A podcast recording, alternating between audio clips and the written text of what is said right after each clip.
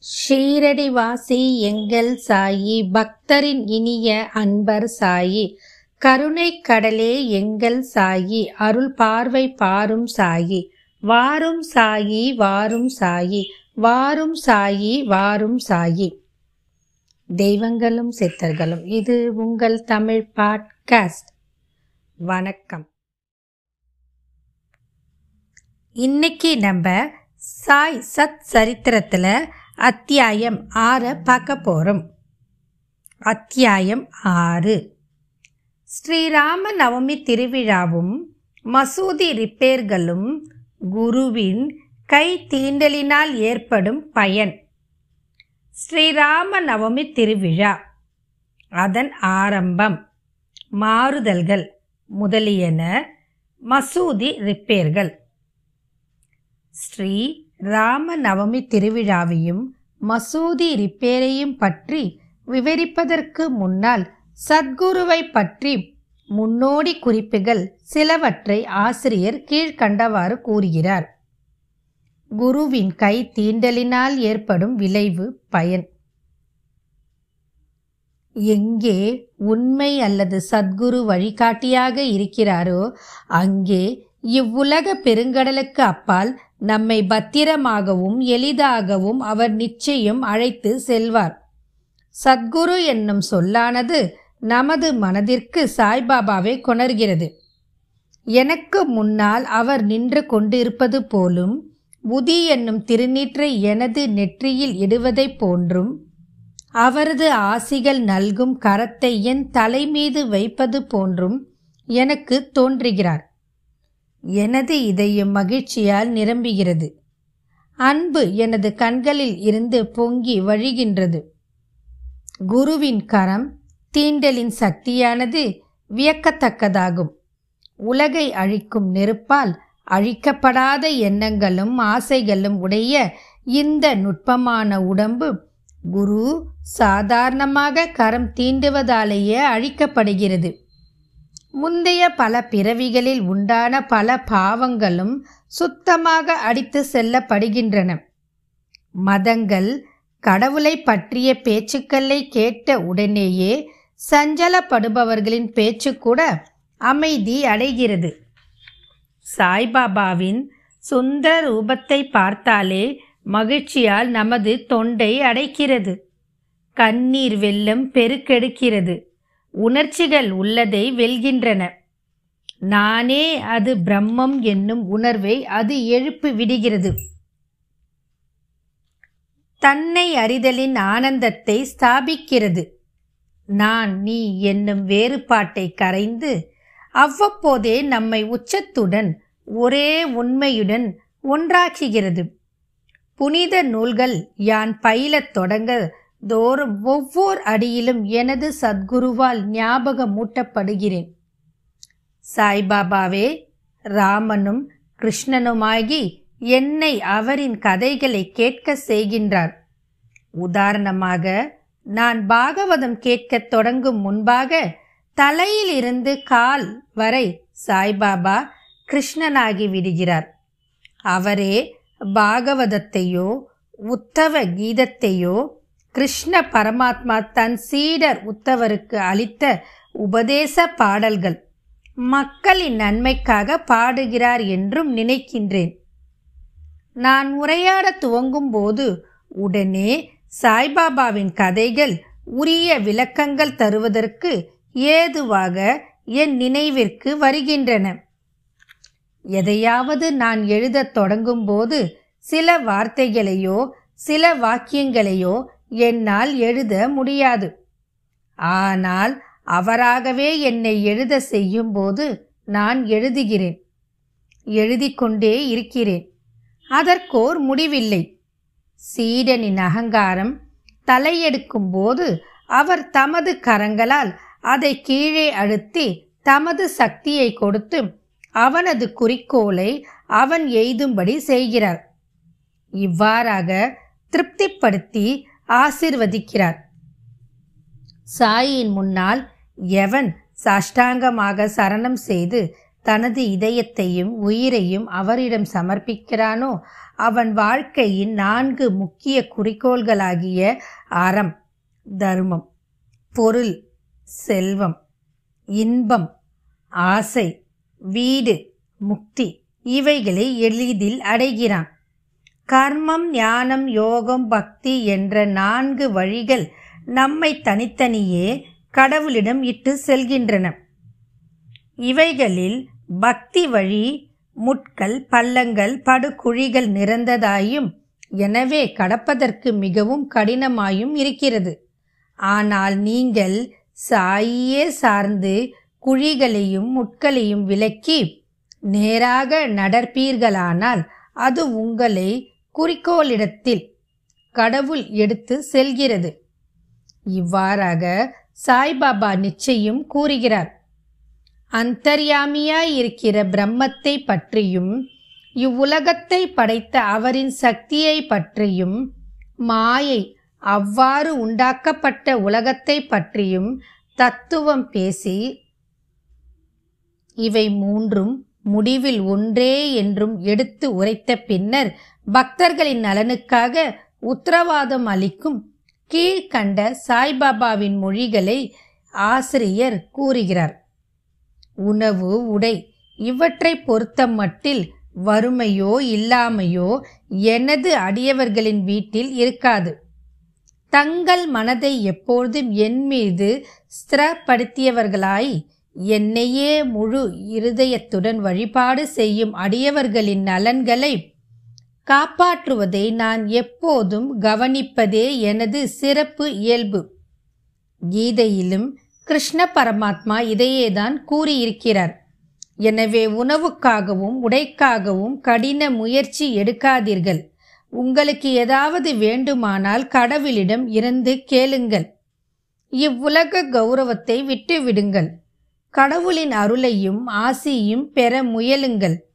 அவரின் சன்னிதானத்தில் கௌரவம் அடையுங்கள். உலக கௌரவங்களால் வழி தவறி விடாதீர்கள். இறைவனின் ரூபம் மனதில் ஸ்திரமாக பதிக்கப்பட வேண்டும். புலன் அனைத்தும் மனமும் எப்பொழுதும் இறைவனது வழிபாட்டிற்கே உரித்தாக படட்டும். வேறு எவ்வித பொருள்களிலும் எவ்வித கவர்ச்சியும் வேண்டாம். உடல் செல்வம் வீடு முதலிய வேறு எதை பற்றியும் எனது மனது அலைந்து திரியாமல் எப்பொழுதும் என்னை நினைத்து கொண்டு இருப்பதிலேயே மனத்தை ஸ்திரப்படுத்துங்கள். அப்பொழுது அது அமைதியாகவும் அடக்கமாகவும் கவலையற்றும் இருக்கும். நல்ல பழக்கங்களில் மனம் ஈடுபட்டு இருப்பதற்கு இதுவே அடையாளம்.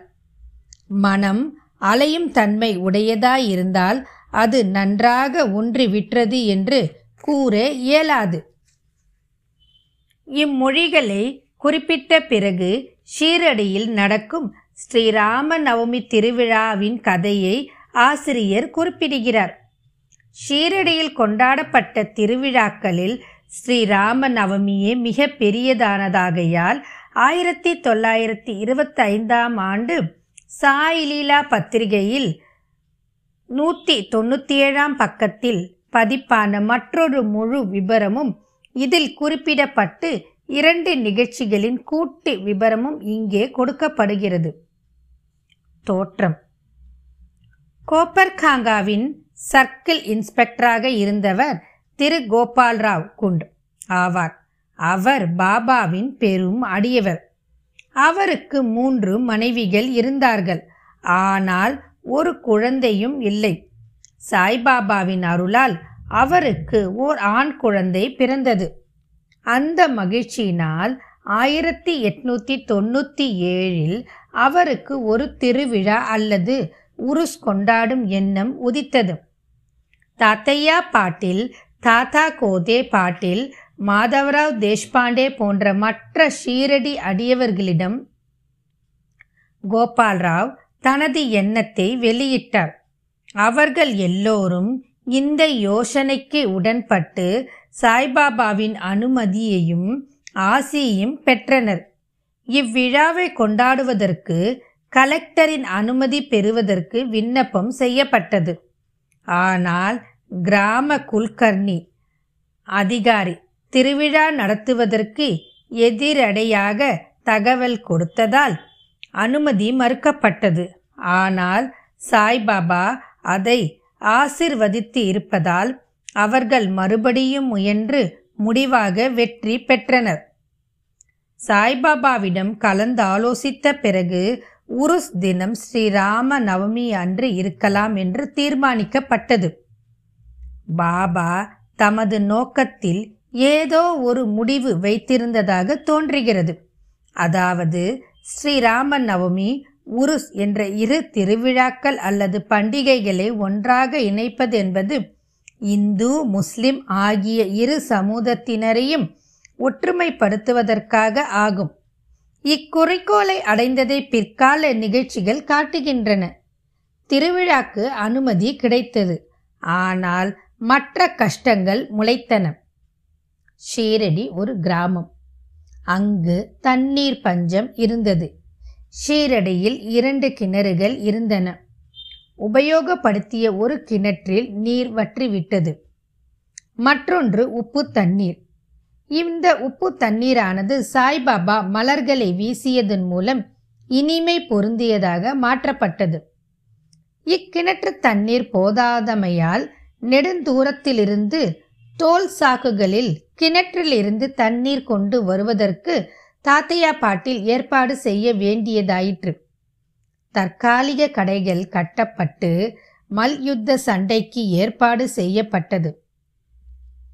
கோபால்ராவ் குண்டிற்கு அகமத் நகரை சேர்ந்த தாமு அண்ணா கசார் என்ற ஒரு நண்பர் இருந்தார். அவர் இரண்டு மனைவிகளை திருமணம் செய்தும் பிள்ளையில்லா குறையில் அம்மாதிரியே மகிழ்ச்சியற்றவராய் இருந்தார். அவரும் சாய்பாபாவினால் அனுகிரகிக்கப்பட்டு புதல்வர்களை அடைந்தார். திருவிழாவின் ஊர்வலத்திற்காக ஒரு சாதாரண கொடி தயாரித்து கொடுக்கும்படி இவரை திரு குண்ட் தூண்டினார். திரு நானா சாஹிப் நிமோன்கரை மற்றொரு எம்ப்ராய்டரி வேலை செய்யப்பட்ட கொடி தயாரித்து கொடுக்கும்படி தூண்டி அதில் வெற்றியும் பெற்றார். கிராமத்தில் திருவிழாவில் இரண்டு கொடிகளும் ஊர்வலமாக எடுத்து செல்லப்பட்டு துவாரகமாயி என்று சாய்பாபாவினால் அழைக்கப்பட்ட மசூதியின் இரண்டு மூலைகளிலும் ஊன்றப்பட்டன. இது இன்றளவும் நடைபெற்று வருகிறது. சந்தனக்கூடு ஊர்வலம். இத்திருவிழாவில் மற்றொரு ஊர்வலமும் துவங்கப்பட்டது. கோர்ஹாலாவின் முகமதிய பக்தரான திரு அமீர் சர்க்கார் தலால் அவர்களால் இச்சந்தன ஊர்வலத்தின் எண்ணம் உருவானது. பெரு முகமதிய ஞானியரை கௌரவிக்கும் முகமாக இவ்வூர்வலம் நடைபெற்றது. இந்த ஊர்வலத்தில் சந்தன குழம்பும் சந்தன பொடியும் தாலி என்னும் தட்டுக்களில் இடப்பட்டு பேண்ட் வாத்தியம் மற்றும் இசை முழங்க உடன் வர நறுமணப் பொருள்கள் முன்னால் புகைந்து கொண்டு செல்ல கிராமத்தின் வழியாக எடுத்து செல்லப்பட்டது. மசூதிக்கு திரும்பிய பின்னர் தட்டுக்களின் உள்ளவைகள் நிம்பா என்னும் குழிகளில் கொட்டப்பட்டன. மற்றும் மசூதியின் சுவரில் கைகளால் பூசப்பெற்றது. முதல் மூன்று ஆண்டுகளில் திரு அமீர் சக்கர் அவர்களால் இவ்வேலை மேற்பார்வையிடப்பட்டது. பின்னர் அவரது மனைவியால் பார்க்கப்பட்டது. எனவே ஒரே நாளில் முகமதியரால் சந்தனக்கூடும் இந்துக்களால் கொடிகளும் அருகருகில் சென்றன. இப்போதும் எவ்வித இடையூறுமின்றி அங்கனமே நடந்து கொண்டு இருக்கிறது. ஏற்பாடு. சாய்பாபாவின் அடியவர்களுக்கு இந்த நாள் புனிதமானதும் மிகவும் பிரியமானதும் ஆகும். பெரும்பாலான அடியவர்கள் கூடி விழாவை நிர்வகிப்பதில் பெரும் பங்கு வகித்தனர். எல்லா வெளி ஏற்பாடுகளையும் தாத்தியா கோத்தே பாட்டில் பார்த்து கொண்டார். உள் நிர்வாகம் முழுவதும் சாய் பாபாவின் பக்தையான ராதா கிருஷ்ணமாயி இடமே ஒப்பவிக்கப்பட்டது. அவ்விழாவின் போது அவளது இருப்பிடம் விருந்தாளிகளால் நிறைந்து இருந்தது. அவர்களது தேவைகளையும் விழாவிற்கு தேவையான பொருட்களின் ஏற்பாட்டையும் அவள் கவனித்ததாக வேண்டும். மசூதி முழுவதும் அதன் சுவர் தரை முதலியவைகளை கழுவி விட்டு சுத்தம் செய்து சாய்பாபாவின் அணையா விளக்கான துணியினால் கரி பிடித்தும் கருத்தும் போயிருக்கும் மசூதி சுவர்களை எல்லாம் வெள்ளை அடிப்பதும் அவள் விருப்பமுடன் செய்து மற்றொரு வேலை ஆகும் இவ்வேளையில் ஒரு நாள் விட்டு ஒரு நாள் சாய்பாபா சாவடிக்கு தூங்க போயிருக்கும் முந்தைய இறைவில் செய்வாள். துணி அணையா நெருப்பு உட்பட எல்லா பொருள்களையும் எடுத்து கசடர கழுவி மசூதி சுவரை வெள்ளையடித்த பின்னர் முன்போல் திருப்பி வைத்துவிட வேண்டும். இத்திருவிழாவில் சாய்பாபாவுக்கு மிகவும் பிடித்த அம்சமான ஏழைகளுக்கு அன்னதானம் வழங்குதலும் ஒரு பெரும் நிகழ்ச்சியாகும். ராதாகிருஷ்ணமாயின் இருப்பிடத்தில் பெருமளவில் சமையலும் பல்வேறு வகையான உறவு பொருள்களும் இனிப்பு பதார்த்தங்களும் தயாரிக்கப்பட்டன. பல்வேறு செல்வந்தர்களான பக்தர்கள் இந்நிகழ்ச்சியில் பெரும் பங்கு வகித்தனர். உருசை ஸ்ரீராம நவமி திருவிழாவாக மாற்றுதல். இவ்வாறாக விஷயங்கள் எல்லாம் நடந்து கொண்டு இருந்தன. ஆயிரத்தி தொள்ளாயிரத்தி பன்னிரெண்டாம் ஆண்டு வரை இவ்விழா படிப்படியாக முக்கியத்துவம் அடைந்து வந்து ஒரு மாறுதல் நிகழ்ந்தது. அந்த ஆண்டு திரு. கிருஷ்ணராவ் ஜகேஸ்வர் பீஷ்மா சாயி சகுனோ பாசனா என்ற சிறு புத்தகத்தின் ஆசிரியர். அமராவதியை சேர்ந்த தாத்தா சாஹிப் காப்பர்டேயுடன் திருவிழாவுக்கு வந்து முந்தைய தினம் தீக்ஷித் வாதாவில் தங்கி இருந்தார். அவர் தாழ்வாரத்தில் படுத்து கொண்டு இருந்தபோது திரு லக்ஷ்மணராவ் என்ற காஹா மகாஜானி மசூதிக்கு பூஜை சாமான்களுடன் போய்கொண்டு இருந்தார். அப்பொழுது பீஷ்மாவுக்கு ஒரு புது எண்ணம் தோன்றியது. அவரை காக்கா நோக்கி பின் வருமாறு கூறினார். ஷீரடியில் உருஸ் அல்லது சந்தன திருவிழா. ஸ்ரீராம நவமி என்று கொண்டாடப்படும். உண்மைக்கு ஏதோ ஒரு தெய்வ ஏற்பாடு இருக்கிறது. இந்துக்களுக்கு ஸ்ரீராமநவமி தினம் மிகவும் பிரியமானது. பின்னர் ஏன் இந்த நாளில் ஸ்ரீராம நவமி கொண்டாட்டத்தை ஆரம்பிக்க கூடாது? காஹா மகாஜானி இக்கருத்தை விரும்பினார்.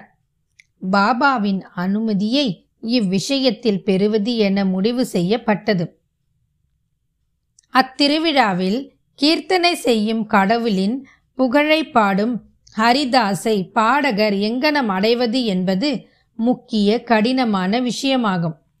ராமர் பிறந்ததை பற்றி தன்னுடைய பாடல்களால் ராம அக்கையன் தயாராய் இருப்பதாகவும் தானே இக்கீர்த்தகனை பாடுவதாகவும் பீஷ்மா கூறி இப்பிரச்சனைகளுக்கு தீர்வு கண்டார். காக்கா மகாஜனி அப்போது ஹார்மோனியம் வாசிக்க வேண்டும். ராதா கிருஷ்ணமாயியால் தயாரிக்கப்பட்ட கண்டவாடாவை சர்க்கரை கலந்த இஞ்சி பொடி பிரசாதமாக பெறுவதற்கு ஏற்பாடு செய்யப்பட்டது. பின்பு அவர்கள் பாபாவின் அனுமதியை பெறுவதற்கு சென்றனர். அங்கு நடந்து கொண்டு இருந்த எல்லாவற்றையும் அறிந்திருந்த பாபா வாதாவில் என்ன நடந்து கொண்டு இருந்தது? என்று மகாஜனியிடம் வினவினார். குழப்பமடைந்த மகாஜனி கேள்வியின் அர்த்தத்தை அறிய முடியாமல் அமைதியாக இருந்தார். பின்னர் பாபா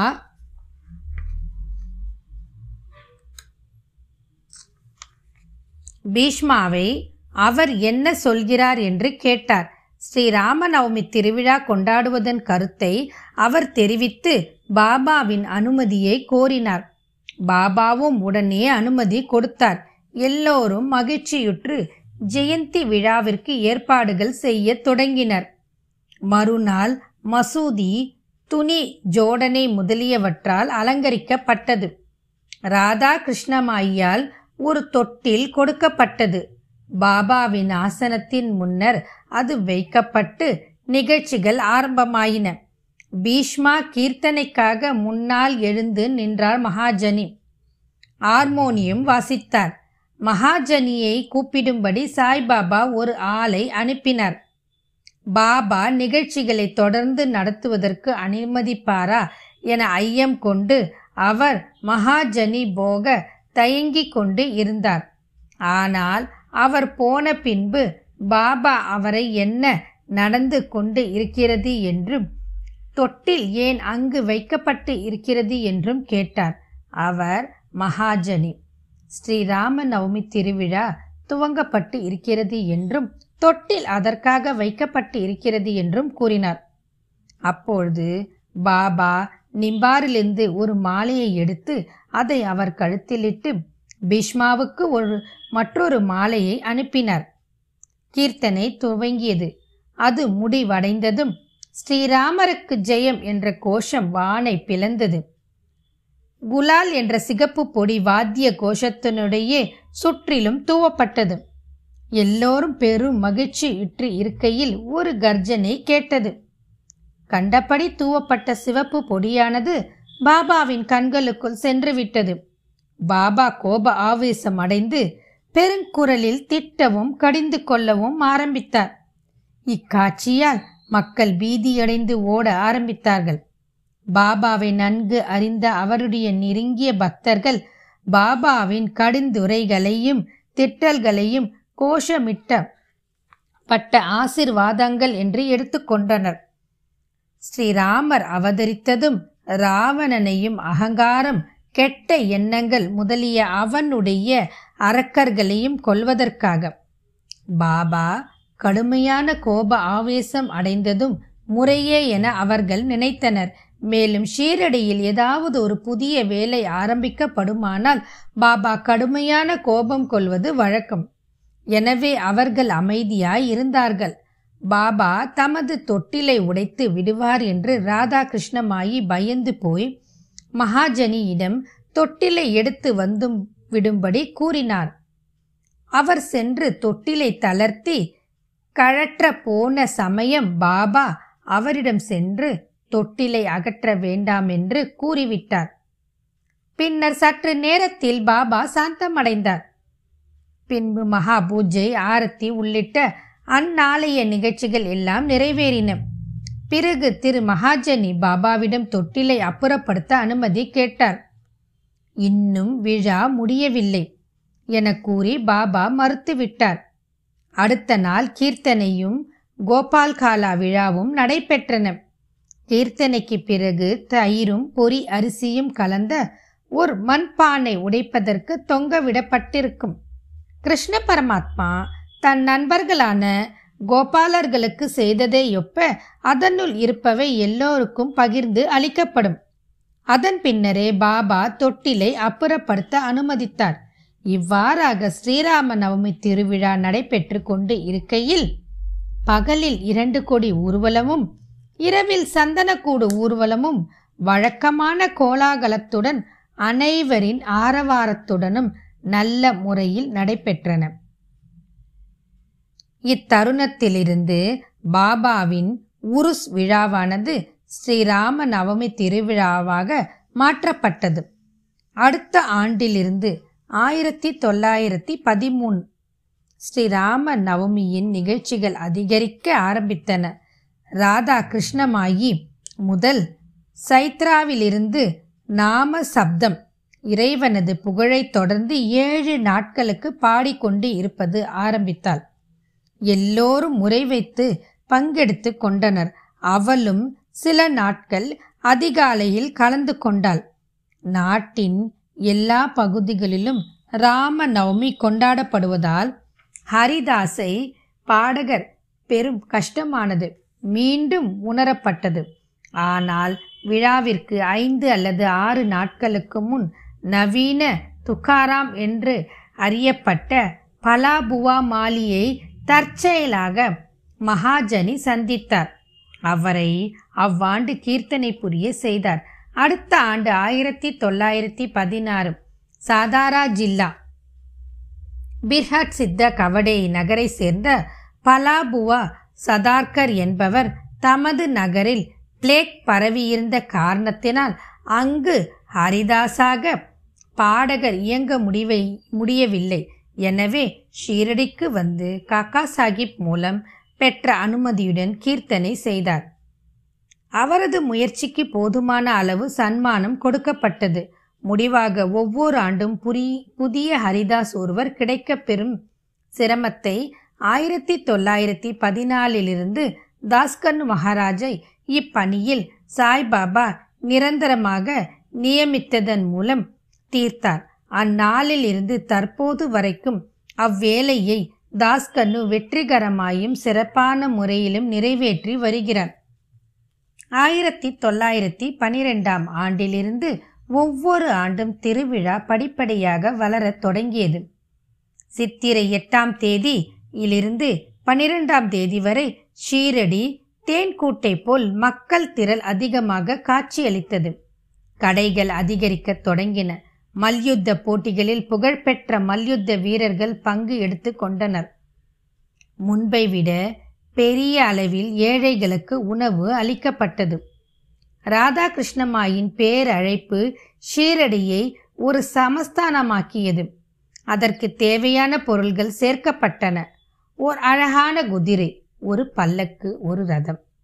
பல வெள்ளி பொருட்கள் பாத்திரங்கள் பானைகள் வாளிகள் படங்கள் முகம் பார்க்கும் கண்ணாடிகள் முதலியனவை அன்பளிக்கப்பட்டன. இங்கனம் தமக்காக உள்ள பொருள்கள் எல்லாம் ஏராளமாக அதிகரித்த போதிலும் சாய்பாபா அவைகளை எல்லாம் மதிக்காது தமது எளிமையை முன்பாலேயே பாதுகாத்து வந்தார். இரண்டு ஊர்வலங்களிலும் இந்துக்களும் முகமதியர்களும் ஒன்றாக வேலை செய்து வந்தும் அவர்களிடையே இதுவரை எவ்வித சச்சரவோ இடையூறோ இருந்ததே இல்லை. ஆரம்பத்தில் ஐயாயிரம் முதல் ஏழாயிரம் மக்கள் வரை கூடுவது வழக்கமாக இருந்தது. ஆனால் அவ்வெண்ணிக்கை சில ஆண்டுகளில் எழுபத்தைந்தாயிரமாக அதிகரித்தது. எனினும் குறிப்பிட்டு சொல்லத்தக்க விதத்தில் எவ்வித தொத்து வியாதியோ கலகமோ கடந்த பல ஆண்டுகளாக ஏற்பட்டதே இல்லை. மசூதி ரிப்பேர்கள். கோபால்ராவ் குண்டிற்கு மற்றொரு முக்கிய எண்ணமும் உதித்தது. உருஸ் அல்லது சந்தனக்கூடு விழாவை அவர் தொடங்கியதைப் போன்றே மசூதியை தாம் ஒழுங்குபடுத்த வேண்டும் என எண்ணினார். எனவே பழுது பார்க்க கற்களை சேகரித்து அதன் பக்கங்களை சமப்படுத்தவும் செய்தார். ஆனால் இப்பணி அவருக்கு அளிக்கப்பட்டதல்ல. இது நானா சாஹிப் சந்தோகர்க்கும் தாழ்வாரத்தின் வேலை காக்கா சாஹிப் தீக்ஷிதர்க்கும் ஒதுக்கப்பட்டு இருந்தது. ஆனால் முதலில் பாபா இவ்வேலைகளை செய்ய அவர்களுக்கு அனுமதி அளிக்க மலம் இல்லாதவராய் இருந்தார். ஆனால் மகள் சபதி என்ற உள்ளூர் அடியவரின் குறுக்கீட்டினால் அவர்களுக்கு அனுமதி கிடைத்தது. மசூதியில் ஒரே இரவில் தாழ்வார பணி முற்று பெற்றதும் பாபா தமது வழக்கமான ஆசனமான சாக்கு துண்டை விட்டொழித்து தாம் அமர்வதற்கு என ஒரு சிறு ஆசனம் அமைத்து கொண்டார்.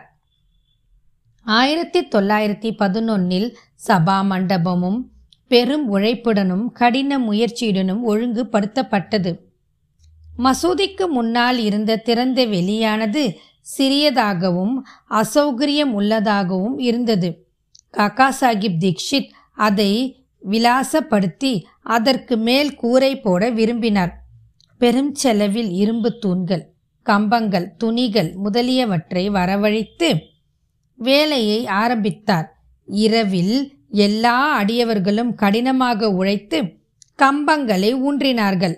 ஆனால் மறுநாள் காலை சாய்பாபா சாவடியிலிருந்து திரும்பி வந்தபோது எல்லாவற்றையும் வேருடன் பிடுங்கி வெளியே எரிந்தார் ஒருமுறை இவ்வாறு நிகழ்ந்தது. அவர் மிகவும் உணர்ச்சி வசப்பட்டு ஒரு கம்பத்தை ஒரு கையில் பிடித்துக்கொண்டு அதை அசைத்து வெளியே எடுக்க ஆரம்பித்து மற்றொரு கையால் தாத்தையா பாட்டிலின் கழுத்தை பற்றினார். தாத்தையாவின் முண்டாசை வலித்து பற்றி இழுத்து ஒரு நெருப்பு குச்சியை கொளுத்தி அதை பற்ற வைத்து குழியில் தூக்கி எறிந்தார். அச்சமயத்தில் பாபாவின் கண்களில் எரியும் நெருப்பு துண்டம் போல் இருந்தன. ஒவ்வொருவருக்கும் அவரை பார்க்க தைரியம் இல்லை எல்லோரும் பயங்கரமாக அஞ்சினார்கள். பாபா தமது பையிலிருந்து ஒரு ரூபாயை எடுத்து அதை ஒரு புனித நிகழ்ச்சியின் நேவேதனம் போல் அங்கே விட்டு எறிந்தார். தாத்தையாவும் மிகவும் பயந்து போனார். யாருக்கும் தாத்தையாவுக்கு என்ன நிகழப் போகிறது என்பது தெரியாது. ஒருவருக்கும் தலையிட தைரியமும் இல்லை. பாபாவின் குஷ்டரோகி அடியவனான பாக்கோஜி சிந்தே என்பவன் கொஞ்சம் முன்னேறி துணிந்தான். ஆனால் அவன் பாபாவால் தள்ளப்பட்டான். மாதவராவுக்கும் அதே போன்ற மரியாதையே கிடைத்தது. அவர் கற்களால் அடிக்கப்பட்டார். ஆனால் சிறிது நேரத்திற்கு பின் பாபாவின் கோபம் தணிந்து குளிர்ந்தது. கடைக்காரரிடம் ஆள் அனுப்பி பூவேலை செய்த ஒரு முண்டாசு வாங்கி வர செய்து தாத்தையாவுக்கு ஒரு சிறப்பான கௌரவம் செய்தது போல் தாமே அவர் தலையில் கட்டிவிட்டார். பாபாவின் இவ்வினோத குணத்தைக் கண்டு எல்லோரும் ஆச்சரியத்தால் தாக்கப்பட்டனர். அவ்வளவு வேகமாக பாபாவை கோபமடைய செய்தது எது? தாத்தையா பாட்டலுக்கு உதை கொடுக்கும்படி செய்தது எது? அவரது கோபம் அடுத்த வினாடியே தணிந்தது எப்படி? என்பதை அவர்கள் எல்லோரும் அறிந்து கொள்ள இயலவில்லை. சில வேளைகளில் பாபா மிகவும் அமைதியாகவும் மௌனமாகவும் இருந்தார். இனிமையான விஷயங்களை அன்புடன் பேசினார். பின்னர் உடனே சின்ன பொய் காரணம். இருந்தோ இல்லாமலோ கோப ஆவேசம் அடைந்தார். அத்தகைய பல சம்பவங்களை இங்கே கூறலாம். ஆனால் எனக்கு எதை சொல்வது எதை விடுவது என்று தெரியவில்லை. எனவே அவைகளை எனக்கு தோன்றியபோது கூறுகிறேன். அடுத்த அத்தியாயத்தில் பாபா ஒரு முகமதியரா இந்துவா என்னும் வினா எடுத்து கொள்ளப்படும். அவரின் யோக பயிற்சி சக்தி மற்றும் பல விஷயங்களும் எடுத்து கொள்ளப்படும். ஸ்ரீ சாயிய பணிக அனைவருக்கும் சாந்தி நிலவட்டும். வணக்கம். இத்துடன் இந்த பதிவு நிறைவு பெறுகிறது. மீண்டும் அடுத்த பதிவில் சந்திப்போம்.